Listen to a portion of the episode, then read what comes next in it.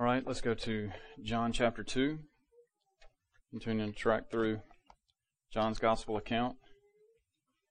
And um, looking at uh, kind of a transition moment in the way John is uh, recording the, the life and ministry of Jesus. And so, just to briefly review up to this point, getting us to John chapter 2, the stage is kind of set for what's about to happen. Uh, John began his gospel account by declaring who Jesus is. Beginning was a word, word was with God, and the word was God. And then verse 14, the word was made, word became flesh and dwelt among us. We beheld his glory. Then he goes and uh, recounts some of what John the Baptist said about the Lord Jesus and uh, how John the Baptist is constantly pointing toward Jesus. We find that some of John's followers, John the Baptist's followers, actually leave John the Baptist and start following after Jesus toward the end of chapter 1. And um, so now that we see this group kind of beginning that are following after Christ. And so what John is going to continue to do is pursue the goal that he gives us an indication of at the end of his book. Chapter 20, verse 31. These are written back to verse 30. Jesus did many other signs in the presence of the disciples which are not written in this book. But these, the ones that he records, it says, are written so that you may believe that Jesus is the Christ, the Son of God, and that by believing you may have life in his name. And so what we're going to see starting here in chapter 2 is the onset of the public ministry of Jesus. And so through the rest of this gospel account, John's going to alternate between the words and the works of Christ. So we'll have situations where Jesus is going to perform a sign, as John calls them, and then Jesus is going to teach. He's going to declare something about himself, or he's going to declare something about himself, and then he's going to perform a sign, a back and forth of how this works. And this is going to track through uh, chapter 2 all the way through chapter 12, verse 19, and we'll, we'll get to that in just a minute. But in the middle of the gospel account, you see a transitional point uh, in the life of Jesus as John is recording it. Specifically, John is going to go through the next next eleven chapters that we next ten chapters that we have. Uh, he's going to frame it all around these seven signs that Jesus performs. We would call them miracles. John actually uses the word sign. We'll talk about that word in a second. And here in chapter 2, our text for today, Jesus changes water into wine. In chapter 4, Jesus heals a man uh, who is dying. Chapter 5, Jesus heals a man who's paralyzed. Chapter 6, Jesus feeds 5,000 men plus women and children. And then in chapter 6, after that, he actually walks on water. Chapter 9, Jesus makes a blind man see. Chapter 11, Jesus raises Lazarus from the dead. And these are kind of the end of the signs of Jesus. And then the ultimate sign of Jesus that's going to point to this is the one in whom you can believe is the capstone sign, which is going to be what? The actual resurrection of the Lord Jesus himself. And so this, what we have this morning in chapter 2, this is the beginning of signs. And the purpose of these signs is what John says at the end of the book, that we may believe that Jesus is the Christ, the Son of God. And that by believing, we may have life in His name. So these signs are miraculous acts by which Jesus reveals His power and His glory. So we have to ask the question, Coming off of chapter 1 verse 14, the Word became flesh, dwelt among us, and we have seen His glory, glories of the only Son from the Father, full of grace and truth. How does our text for today help us to see God's glory through the Lord Jesus? How do we see the glory of Jesus through John chapter 2? Starting in verse 1, we'll read through verse 11. Here we go. John chapter 2 verse 1. On the third day, there was a wedding at Cana in Galilee, and the mother of Jesus was there. Jesus also was invited to the wedding with his disciples. When the wine ran out, the mother of Jesus said to him, They have no wine. Jesus said to her, Woman, what does that have to do with me? My hour has not yet come. His mother said to the servants, Do whatever he tells you. Now there were six stone jars there for the Jewish rites of purification, each holding twenty or thirty gallons. Jesus said to the servants, Fill the jars with water. And they filled them up to the brim. He said to them, Now draw some out and take it to the master of the feast. So they took it. When the master of the feast, feast tasted the water, now become wine, and did not know where it came from, though the servants who had drawn the water knew, the master of the feast called the bridegroom and said to him, Everyone serves the good wine first, and when people have drunk freely, then the poor wine. But you have kept the good wine until now. This, the first of his sons, Jesus did at Cana in Galilee, and here's a key phrase, manifested his glory. Last statement, verse 11. And his disciples believed in him. Let's pray. Father, help us to see through this sign event of the Lord Jesus, the glory of the Lord Jesus. And so as I preach, as we receive your word as your church this morning, help us to receive this word rightly. Lord, give me grace to preach this text accurately and truly in a way that honors the Lord Jesus and exalts the Lord Jesus. Thank you for displaying the glory of Christ. Help us to see that well this morning. We pray it in His name. Amen. The key here is in verse 11 that He manifested His glory. And so we'll, we'll take this, this event, this narrative event, this actual event in the life of Jesus, and consider how this event helps us to understand and to see the glory of Christ. So the first thing that we see in the story, verses 1 through 5, is that Jesus encountered an earthly problem. Jesus encountered an earthly problem. The setting here, verse 1, is a wedding at Cana in Galilee. We don't know much at all about Cana in Galilee. It's an obscure place. We actually don't know the exact location. So this isn't like Jerusalem or Bethany. It's not one of the, the big locations that, that would have been prevalent in their day. The setting is this Cana in Galilee, but the event of this setting is that of a wedding. And so just to understand a little bit about weddings here in first century context, weddings were a big time communal celebration. And the celebration sometimes lasted up to even a week. And before the wedding, the bridegroom and the bride entered into what is called a betrothal period, where they legally agreed to marry one another, and that agreement that they entered into with one another and families entered into with one another could only be dissolved by legal proceedings through divorce. So the engagement was more significant than our engagement in our day. Now, in, during this betrothal, during this engagement period, the groom was busy doing the work to prepare for his bride, doing things like building a home. Typically, he would add another story onto his father's house or another wing onto his father's house. He would be setting his affairs in order. He would be securing employment. He would be doing all the things that he needed to do to receive to himself a bride and then to begin a family with this bride. At the end of this engagement period, the marriage actually occurred. And so what would happen is the bridegroom and his friends, say the wedding party, would go to the bride's home in this big time procession. And often this happened at night, and they would likely be carrying torches. So you kind of get the idea. And like this would not be some somber, like weird cultic kind of thing. This would be like a celebration. Like he's going to get his girl. And everybody's uh, getting crazy about this. And there's, there's, there's a celebration about this.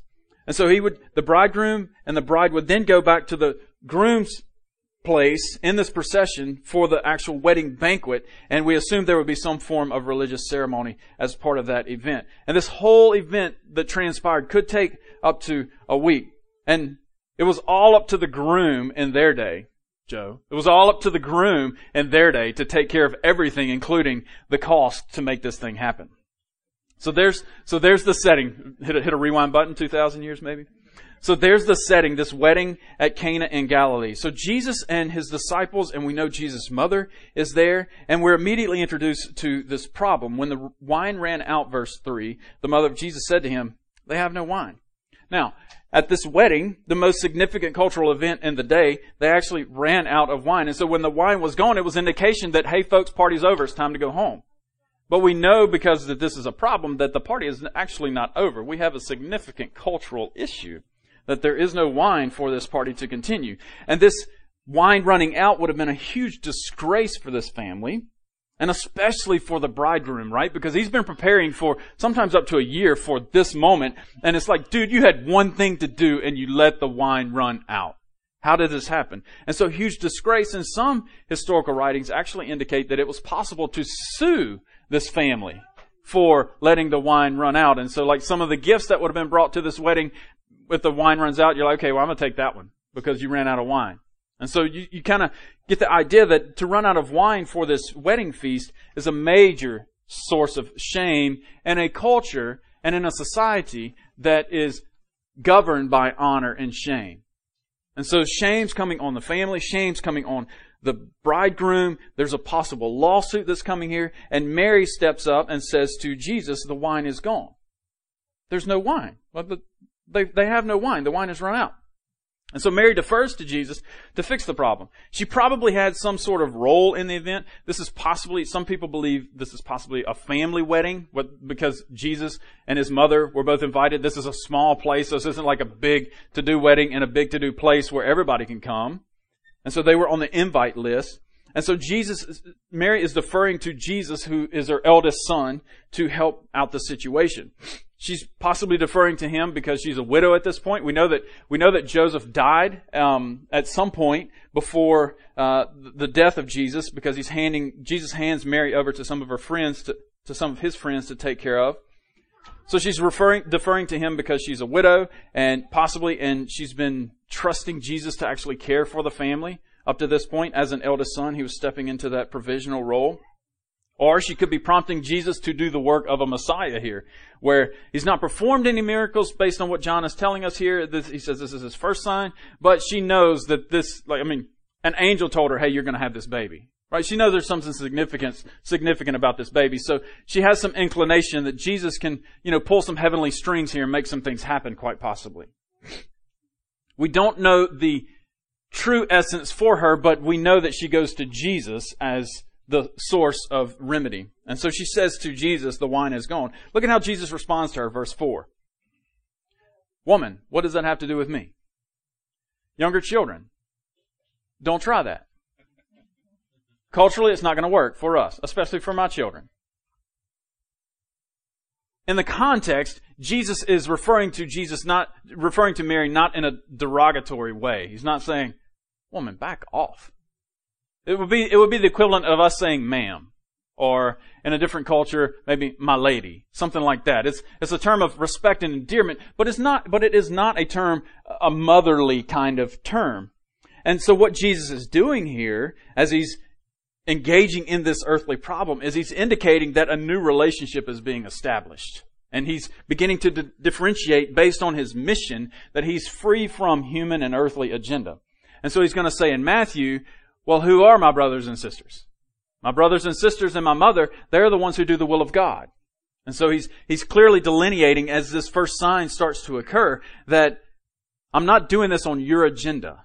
I'm not, I'm not, I'm not, I'm not a heavenly, heavenly task boy to take care of things that you want, but he's doing it in a way that's respectful to his earthly mother. And then he goes, woman, what does this have to do with me? My hour has not yet come. So what in the world does he mean here?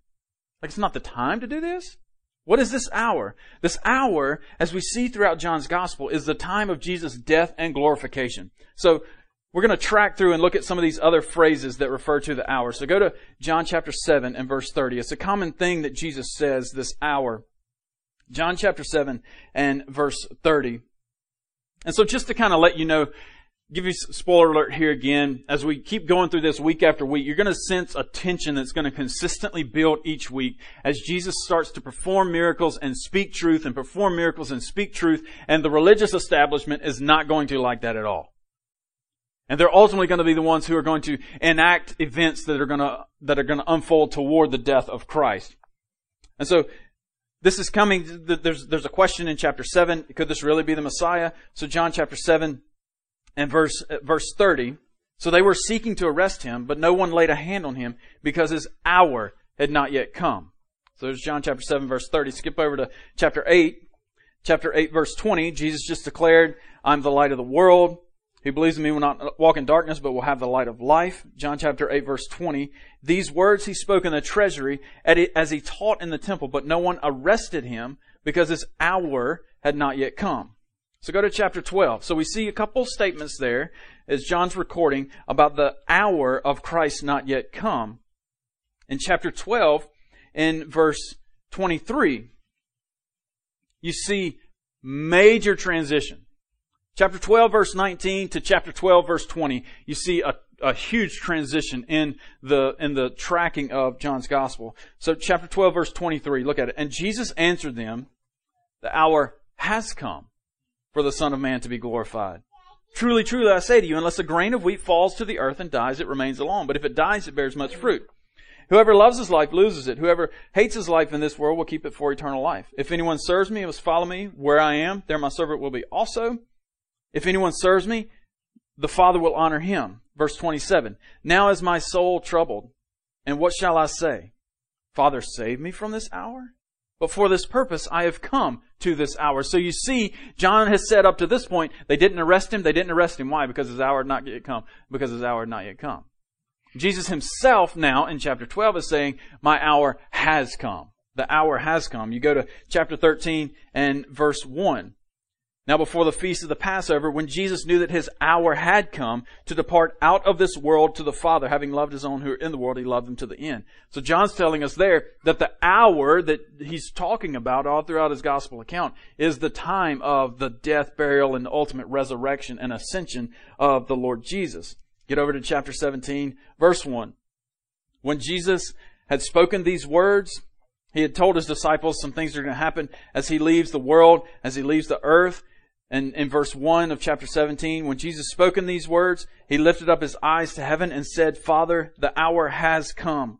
Glorify your Son, that the Son may glorify you. So there's this, there's this hour that is significant throughout John's gospel. And John is specifically connecting these dots that refer to the same hour that Jesus talks about in chapter 2 and verse 4. Woman, what does this have to do with me? My hour has not yet come. What is going on here? What is going on here? At the onset of John's gospel account, John and even the words of Jesus are reminding us that Jesus lived and died according to God's calendar. Nothing expedited the death of Christ before the beginning began, the time and date, context, setting, situation for the death of Christ was set on God's calendar. And so Jesus is saying, my hour has not yet come.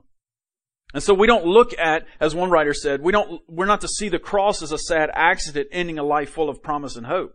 Instead, we're to understand the cross and resurrection as a culmination of God's plan in Christ. So Jesus responds back to chapter 2 to his mother and says, Woman, what does, what does this have to do with me? My hour has not yet come.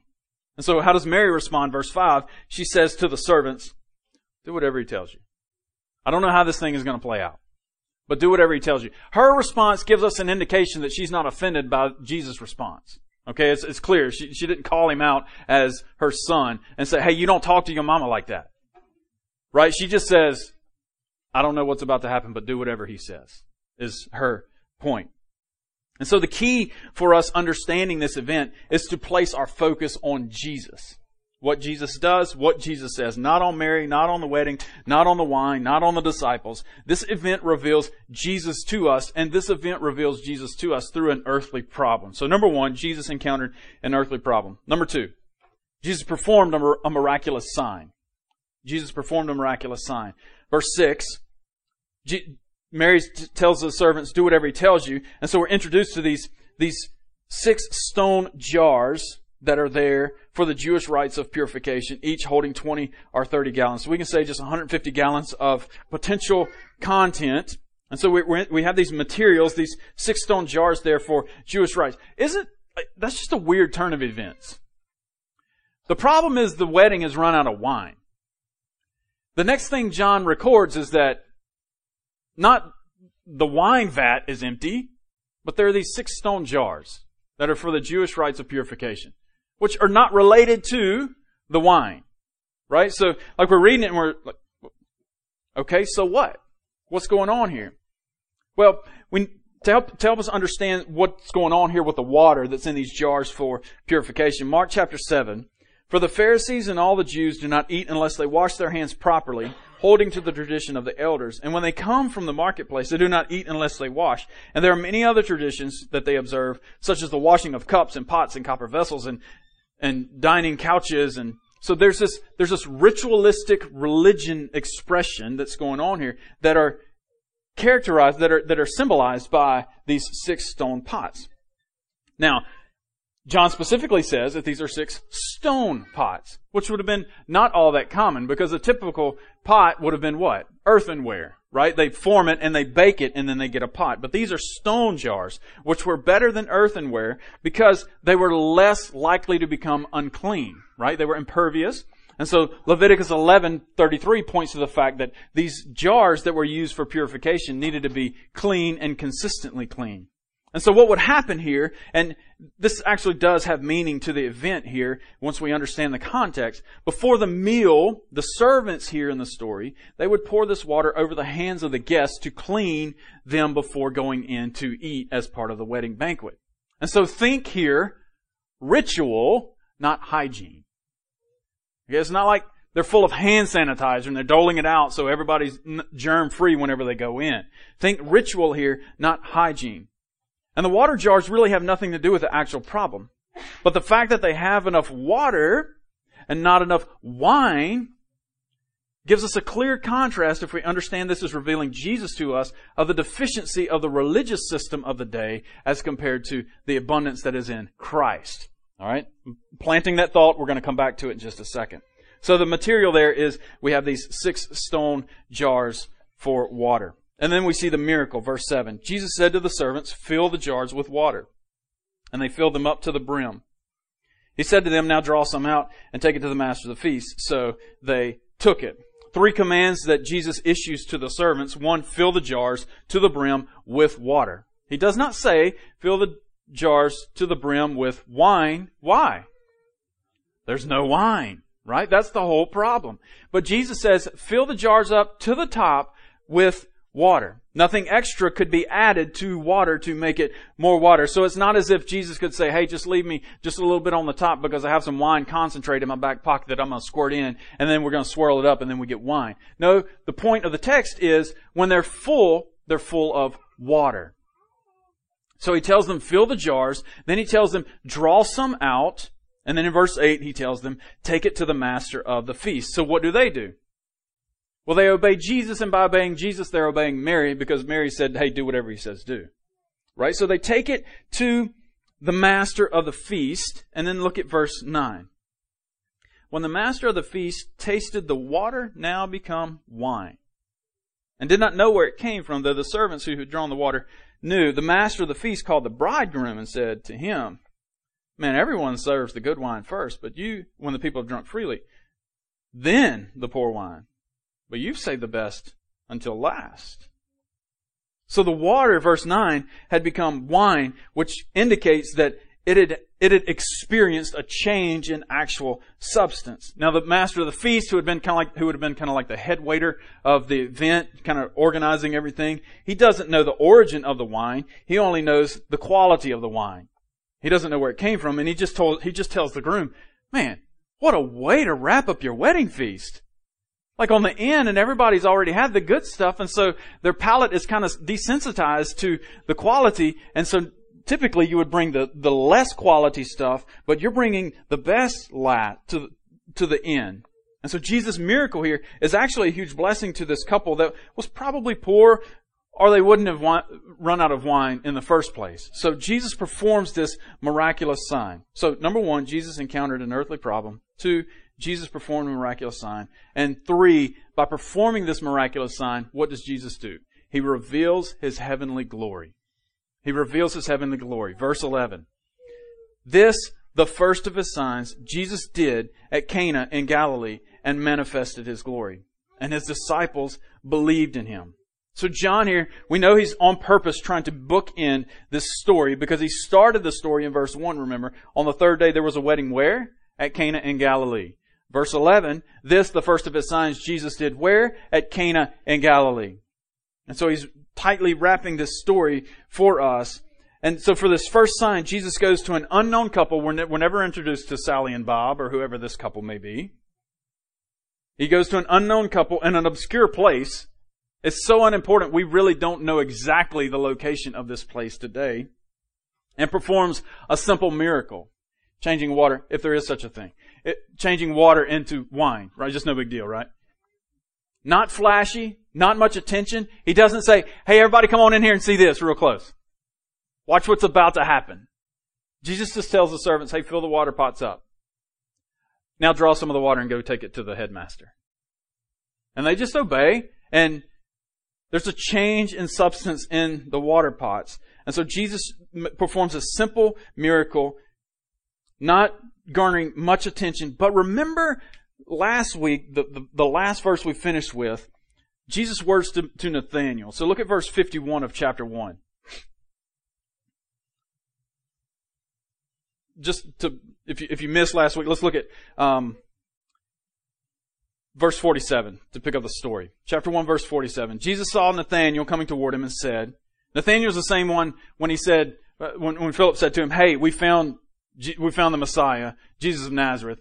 Nathanael said, can anything good come out of Nazareth? Right? And so then Nathanael's coming toward Jesus, and Jesus said toward, to Nathanael, verse 47, Behold an Israelite indeed in whom there is no deceit. Nathanael said to him, How do you know me? Jesus said, Before Philip called you, when you were under the fig tree, I saw you. Nathanael answered him, Rabbi, you are the Son of God. You are the King of Israel. Jesus answered him, Because I said to you, I saw you under the fig tree, do you believe? You will see greater things than these. Three days later, Jesus performs the miracle at the wedding at Cana. Look at verse 51. And he said to them, Truly, truly, I say to you, you will see heaven open and the angels of God ascending and descending on the Son of Man. Not pointing to the fact that Nathanael is going to actually see like a true like ladder into heaven, kind of like Jacob. But what Jesus is pointing to here is that he's going to see through Messiah in the flesh, God in the flesh, the Word made flesh, he's going to see divine communication on earth. He's going to see God on earth through Jesus. And so then what does Jesus do? He goes right into this wedding at Cana and verse 11, this the first of his signs Jesus did at Cana in, Cana in Galilee and manifested his glory. And so John uses this word sign specifically to describe what we would call a miracle. Why sign? A couple writers that help us to understand what he's, what's going on with, with Jesus' use of signs and miracles, especially through John's gospel. Uh, one writer says it's, the, it's characteristic of signs not so much that they arouse wonder and are hard to explain, nor even that they are demonstrations of divine power, but rather that they point to something beyond themselves. They show us God at work. So there's, there's more meaning to the signs than just water transformed into wine.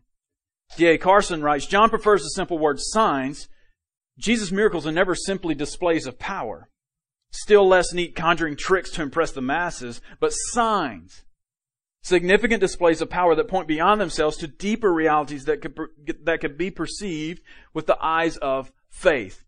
So, he says signs, displays of power that point beyond themselves to deeper realities that could be perceived with the eyes of faith. Faith. And so verse 11, John says, this, the first of his signs. Now the word John uses there for first is not first as in one, two, three. The word he uses there for first is first as in the beginning of an action. Something is beginning to unfold. It is the first action that sets certain things and events into motion. And when you think about it that way, you kind of understand, oh, I get what's happening. I get what's happening. This is the first sign that's going to ultimately lead to what? The death of Christ, the crucifixion of Christ, the burial of Christ, and the resurrection of Christ. And so in this first sign, what does Jesus do? He transforms, think about, think about this. He transforms the water that was used for what? Ritualistic cleansing into wine used for a wedding celebration. And he doesn't change it just into wine. It's not like the cheap stuff. Like this is top shelf. This is the best wine that he changes us into. Remember the words of John in chapter 1 and verse 16? And from his fullness we have all received grace upon grace. That phrase grace upon grace we talked about a few weeks ago. John is saying grace on top of grace, grace instead of grace, kind of a replacing type of grace. And so what we're seeing in this miracle is the grace in the old covenant is being replaced and fulfilled with the grace of the new covenant. So back to the sign. What does this sign mean? Why change water into wine? Because the water pots had nothing to do with the wine at the feast. In the water, in the ritualistic cleansing, the, the purpose of the water, we see the old order of Jewish law and custom. And Jesus comes along and replaces this custom with something far better. He doesn't just replace it water for water, he replaces it water for wine. And so what is Jesus doing? Jesus is indicating that man's attempts to be clean before God are what? Insufficient. Because what did you have to do the next time you're around water? You had to be cleaned again, and be cleaned again, and be cleaned again. And so therefore God comes to man. What is the ritualistic cleansing? What is the attempt of that? It's, it's man's attempt to be clean before God. And so then Christ comes and significant in this miracle of changing water into wine and says, the ritualistic cleansing is fulfilled in me. And the cleansing is no longer necessary because I'm changing the whole substance of things. And he changes the water into wine and replaces the water with something far better. And so this ritualistic cleansing that was seen as making one acceptable before God. So take like Psalms 24. Who can ascend the hill of the Lord? Who can stand before the Lord? Who has clean hands and a pure heart? And so the Pharisees would have taken that and really extrapolated into more than was there and said, you gotta, you gotta, you gotta wash, you gotta wash, you gotta wash, you gotta wash, you gotta wash. And so Jesus comes along and says, here's how you're truly washed. It's through me. And so ritualistic cleansing could never clean us up enough. And so Jesus changes the whole system. The water is now wine. And this is a sign of his glory. And so there are two results that flow out of this sign of, that we see here in verse 11. This, the first of his signs Jesus did at Cana in Galilee and manifested his glory and his disciples believed in him. One, through this, Jesus manifested his glory. He revealed his glory. Which reminds us of John 1.14, right? Word became flesh and we what? Beheld his glory. We saw his glory. The glories of the only Son from the Father, full of grace and truth. But then look at the end of verse 11. Jesus manifested his glory, period, and his disciples what? Believed in him. What is John's purpose in writing about the signs? That you may believe, and that by believing you may have life in his name. So at the beginning, at the first sign that John records, he says, and his disciples believed in him. And John's probably one of the five here that's believing in Jesus. And so his disciples believe. Now think about this. The servants witnessed the miracle. Right? They're the ones who drew wine out of the water pot and take it to the headmaster. But the disciples are actually the ones who believe. And so this sign indicates the beginning of a ministry of both word and work, of truth with power. And so therefore what happens with the disciples? They believe. They put their faith in this one who just performed the sign. But here's the deal. They didn't put their faith in him just because he performed the sign. It's not like, whoa, the water to wine, that's a good deal. I won't that. I won't in on that. It's no, they, in seeing the sign performed, they see the Messiah who's performing the, who's performing the sign. And they say, He's the one I'm going to follow. He's the one I'm going to believe in. And so this sign reminds us, even now, I mean, we don't have water pots. Like there, there are no water pots at the door that you had to clean up with before you come in. But in the same way that people in their day would try to, through ritualistic religion, gain approval before God, we often try to gain approval before God.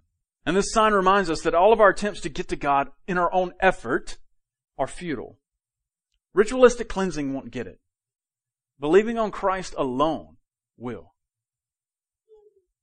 And so, three ways that this sign points to the superiority of Jesus over the religious system. One, the law, the, the, water. The law can point to purification, but the, the law can't give permanent relief. The law, that which is right and that which is wrong, shows us that we are what? We're actually not clean. And so we have to be what? Continually cleansed. We have to be washed over and over and over. And so it's actually a good attempt to wash over and over and over. And so the law can point to purification, the, the water pots can point to purification, but they're not going to give permanent relief because we have to keep coming back over and over again. The law, ritualistic washing, could give direction for purification. Could say, hey, do this, don't do this. But it, the law could never enable the right motive or the desire for that cleansing. It was an obligation. And so Jesus comes and gives not just the prescription, but Jesus gives the power for the prescription. He doesn't just say, okay, do this. Then he also comes along and enables us to actually do this. And so he comes and he says to the, say these disciples, believe on me. And in and of themselves, they're not going to believe on Him. So Jesus says, believe on me, and then I'm going to enable you to actually believe on me. And then also, we're reminded that we don't need the repeated cleansing that comes from ritualistic religion. We don't have to constantly seek the approval of God through doing right things, through not doing wrong things. We need the cleansing, a once and for all kind of cleansing that comes from Christ alone. A cleansing that comes from a love response to one who loves us is far more motivating than just a do this, don't do this reality. And only when we believe on Him, only when we believe on Christ alone, are we actually enabled to obey Him. Any obedience that is not motivated by Christ alone is self-centered obedience. And so Christ comes along and says, okay, the law is not negated, but the law is fulfilled in me. And what you were unable to do through the law, because you had to keep coming back to these water pots, I'm fulfilling completely. Not because I have to have God's approval, because, by the way, I am God. But because I am God and I love you. And so he changes the whole substance of the reality. And so we can either keep trying to clean ourselves up through religious efforts, through rituals, or we can trust in the grace that comes only through believing on the Lord Jesus. So we can keep coming back to the water pots for the ritualistic cleansing, or we can trust that Christ is actually the one who transforms the water into wine. And fulfills the system completely on our behalf. And uh, as we continue tracking through John's gospel, we're going to see Jesus fulfilling over and over and over again all things that were ultimately pointing to what? To Him. To Him. And so Let's be reminded of the fact that in Christ, for, so, verse 11, this the first of these, of his signs Jesus did at Cana in Galilee and manifested his glory, and his disciples believed in him. And his disciples believed in him. If we are among the group, like the disciples, about whom could be said they believed in him, then we're made new completely new. If you're saved, if you're redeemed by the blood of Christ, if you've repented of sin and placed your faith in Christ, the Bible tells us that you are what? New. New. 2 Corinthians 5:17. Therefore if anyone is in Christ, he is a what? Not a better creation, but a new creation. Altogether new creation. The old has what? Oh, it's passed away It's passed away. The old has passed away. Behold, the new has come. And what does that remind us? That the same way that God saves us is the way that God sustains us. Obedience still matters for us.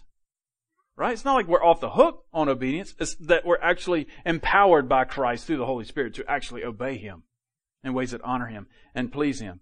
And so we can either keep trying to clean ourselves up with our own efforts, or we can actually trust in the grace that comes only through believing on Christ.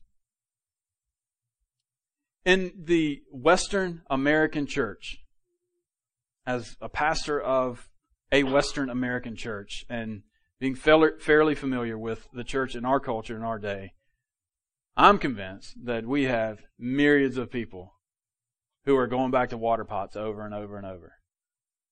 Trying to clean up, trying to patch up, trying to do better, trying to fix it. And the message of the gospel is, and the water pots, it's been changed. It's now the wine of a wedding feast. And Christ has made all things fulfilled and new. And so, it's not about the water pot anymore. It's about the grace of the Lord Jesus that comes only through believing in Him. And isn't it true that even as Christians, even as sons and daughters, like if you say, man, I know I'm, there's no doubt in my mind I'm saved, we still have this tendency to fall back to the water pot. Don't we? We still have this tendency to, man, I'm just going to grit my teeth. I'm going to bust through this. I'm going to overcome. I keep, having this problem here and I'm going to bow my chest up and I'm going to get through this. Whatever that, your language may not be grit your teeth, bow your chest whatever that language is for you. Like, we understand the impetus there. Like, I can beat this. I can earn God's favor. But that's impossible outside of Christ. However, in Christ, in Christ, you're a new creation. The old has passed away. Behold, all things, including you, have become new. And so therefore we are empowered to glorify Christ by knowing the glory of Christ. And so may it be said of us, like verse 11, that the first of his signs Jesus did at Cana and Galilee manifested his glory, and his disciples believed in him. Not just a casual thought, but a I'm willing to stake my life on this truth. Believed in him. Do you know Christ? Do you know the Jesus of John 2, verses 1 through 11? If you don't, repent and believe. It's not complicated. It is not a ritual. It is not a do this, do this, do this, do this, and that's all going to equal this. It's a and his disciples believed in him reality. Confess your need to him, confess your belief in him, and trust him to save your soul. Trust him to make you new. Are you a Christian falling back to the ritualistic ways of trying to clean yourself up, of trying to pull yourself up by your own bootstraps, of trying to do things in your own strength and power? Just be reminded the old has passed away. Behold, the new has come. You're a new creation. Creation. You've been made new. And that's by God's power and by His glory. And no one can take that away, including you. And so let's be encouraged by this Christ who manifested His glory and His disciples believed in Him.